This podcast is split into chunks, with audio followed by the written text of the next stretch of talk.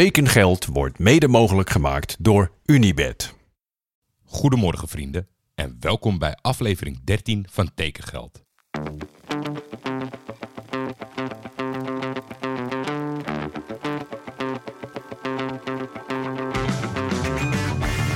Waar gaat Hilterman naartoe? Tijd is geld. En veel geld in voetbal is bijna een garantie voor succes. Hallo Paul, this is Hans Nijland. I would like to invite you here in Groningen. In de zomer gaat Van de Beek naar Gaat Van de Beek gewoon naar Real Madrid. Manchester United hoeft niet meer te bellen. Die hoeven niet te bellen. Nee, nee.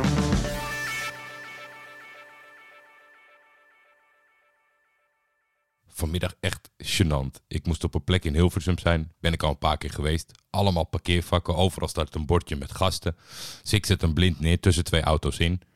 Ga doen wat ik moet doen. Kom terug. Meneer bij de receptie. Eh Jordi. eh, heb jij een invalidekaart? Ik zei, een invalidekaart? ik weet niet. Ik dacht, loop ik gek? Of eh, is er wat met me? Dus ik zeg, nee, hoezo meneer? Kijk eens naar buiten. Er stond echt een gigantisch groot invalide bordteken boven die parkeerplaats. De enige plek voor dat pand waar je niet mag parkeren. Hij zegt, nou, ik heb het toch even in de gaten gehouden. Ik heb je nog niet zo vaak hier gezien. Het goed is, is het goed gegaan. Maar anders is het een dure grap. En dus ik, ben, eh, ik hoop dat er niks op de mat valt. Mijn excuses aangeboden, naar buiten gerend om de auto weg te halen. Maar jezus, dat bord was zo groot alleen. Ja, je kijkt toch naar die bordjes als ze dat eh, toepassen. Met waar je wel en niet mag parkeren voor gasten en voor medewerkers, et cetera. Nou ja, ik hoop eind goed, al goed. Mocht het niet zo zijn, start ik een crowdfund. Een rectificatie eentje, maar dan wel door een heleboel mensen. Het was echt, eh, de, show was nog een kwartier, of de tweet was een kwartier geplaatst. Cas, Albino, Karsten, Mark, Jasper. Iedereen zegt, ja, jij hebt twee broers door elkaar gehaald. En dat klopt ook wel. Ik, eh, in mijn hoofd zag ik Wesley Verhoek, maar het ging natuurlijk over John Verhoek. En eh John staat niet bekend om zijn puntgave voorzetten, maar om zijn doelpunten. Want John is een spits. Bij deze rechtgezet. Mijn excuses, heren. En toen kwam er nog een DM binnen en toen dacht ik, oh shit, s ochtends ging dat, schoot het al door mijn hoofd. Want ik heb gisteren heel leuk toppie of floppy lopen roepen. Maar daar zijn afspraken over. Dat mogen we eigenlijk helemaal geen gebruik van maken. Zeker niet ik alleen. Dat mag alleen gebruikt worden in het bijzijn van de heer Peter Buurman. Dus eh, ja, ik, ik, ik begrijp het. Ik ben een beetje in de val gelokt. Ik was niet helemaal scherp. Eh, de, de, de vragen die ik beantwoordde, dat eh, ging gewoon spontaan en automatisch. Maar bij deze, ja, moeten we het voor de rest van de vragen wel even niet meer inzetten. Dat is mijn vraag aan jullie. Willen jullie dat niet meer vragen aan mij? Zodat ik die fout kan maken. Wie weet komt Peter Buurman. Die kans bestaat altijd. En dan pakken we het gewoon helemaal op over naar de transfers. Thomas Robinet, excuses Beni en Jean-Paul ik kan het niet beter uitspreken, is de nieuwe spits van Almere City. Thomas is 26 jaar en enorm wisselvallig in zijn carrière. Zo heeft hij seizoenen met 1 of 0 doelpunten en heeft hij er wel eens 12 of 18 in één seizoen gemaakt. Hij heeft veelal gespeeld op het derde niveau in Frankrijk, zo ook vorig jaar. Thomas komt op papier over van KV Oostende, maar zonder daar ooit een minuut voor te hebben gespeeld. De volgende. Oh, stop. Hier gaat, hier gaat het fout, denk ik. Of Dordrecht zit helemaal vol. Want Feyenoord stuurt een speler naar een andere club dan Dordrecht. Wel één ook niet ver van de Kuip af. De 20-jarige middenvelder Lennart Hartjes gaat namelijk minimaal voor één seizoen naar Excelsior. En mag het na een goed seizoen bij Roda een niveau hoger laten zien. Anwar El Azouzi is de nieuwe centrale verdediger van PEC Zwolle. De in Veenendaal geboren Marokkaanse jeugdinternational maakte afgelopen seizoen indruk bij Dordrecht. En dat is op zich al knap. Anwar begon zijn loopbaan bij Vitesse, verruilde de club voor rivaal NEC en speelde sinds de zomer van 2021 voor Dordrecht. Erg benieuwd naar de kwaliteiten op het hoogste niveau van Anwar.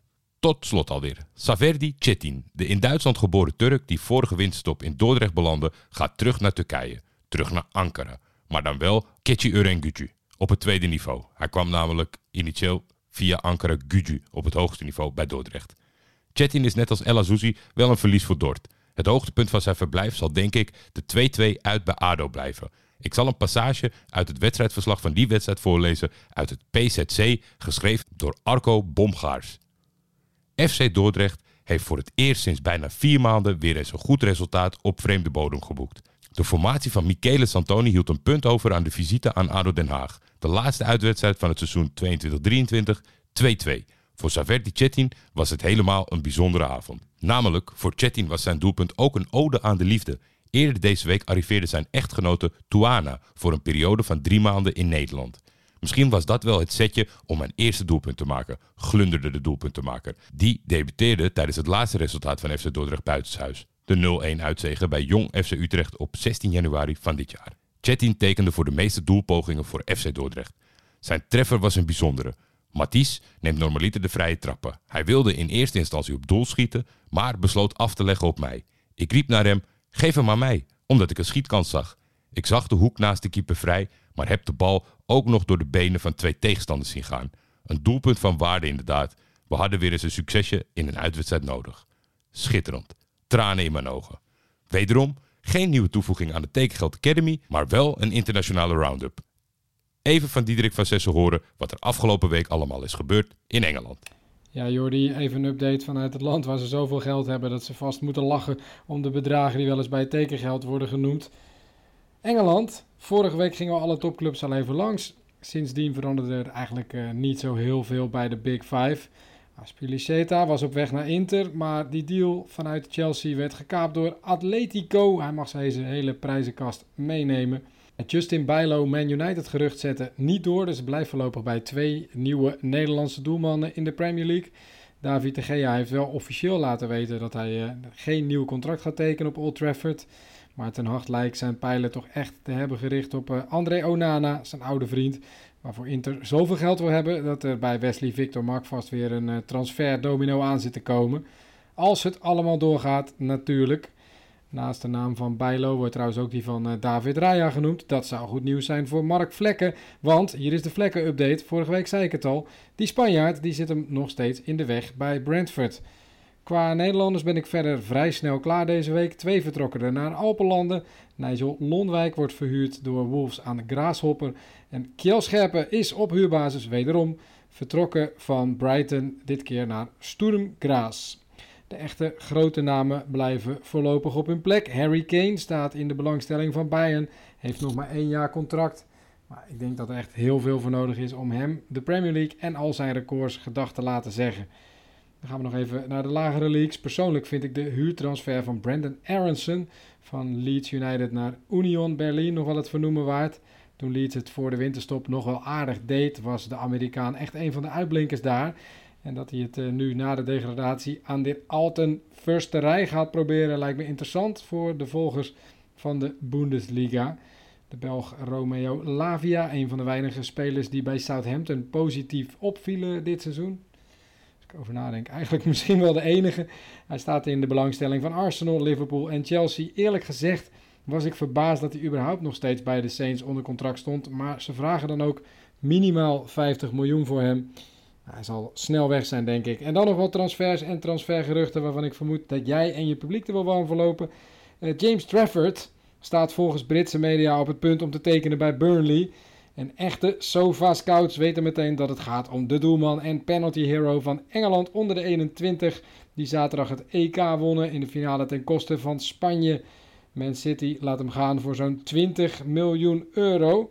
En in de zoektocht naar spelers met Champions League ervaring zou Newcastle zijn uitgekomen bij Leonardo Bonucci. Ik heb niet het idee dat ze op St. James goede verdedigers tekort komen. Maar wie weet kan Leonardo onze Sven Botman nog wat smerige maniertjes leren. Dat was hem weer voor deze week. De update vanuit Engeland. Tot de volgende. Ja, Bonucci als leermeester. Het heeft licht niet per se goed gedaan, laten we maar voorzichtig zeggen. Sven kan het zonder en heeft al genoeg geleerd van José Fonte. Dan nog één vraag. Die is niet op tijd binnengekomen, maar toen ik het zat te lezen vond ik het toch interessant. Dus ik heb het even neergelegd bij een van onze watchers. Marcus schreef: Ik weet niet of je hier tijd voor hebt. Tuurlijk maken we tijd voor. Maar ik hoop dat je me kan helpen met dit vraagstuk. Andy Delors is volgens Transfermarkt op 1 juli voor 5 miljoen gekocht door Nant. Een week later verkopen ze hem aan Omsalal voor 2,5 miljoen. Wat is dit voor vreemde transferstrategie?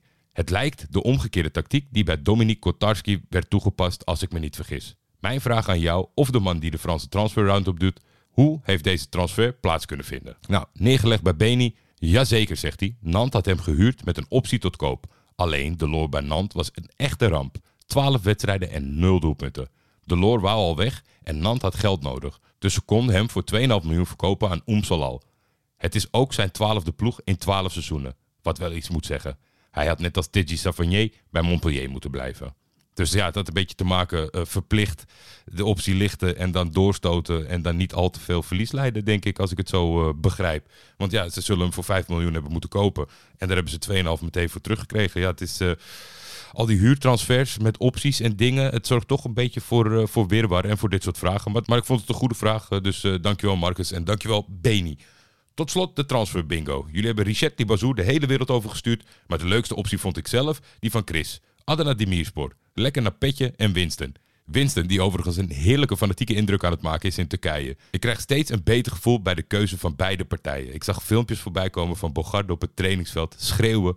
De, hoe harder hij ging schreeuwen, hoe harder ook de Turkse tolk ging schreeuwen tegen de jongens. Lekker Nederlandse termen tussendoor. Echt waar, dat wordt genieten. Ik hoop dat we nog wat trainingen van Adana te zien krijgen. Ik, weet, ja, ik verwacht alleen dat na de uh, trainingskampperiode dat dat voorbij zal zijn. Maar wie weet. Ik zal altijd tijd maken om even een filmpje van Bogarde te bekijken die training geeft.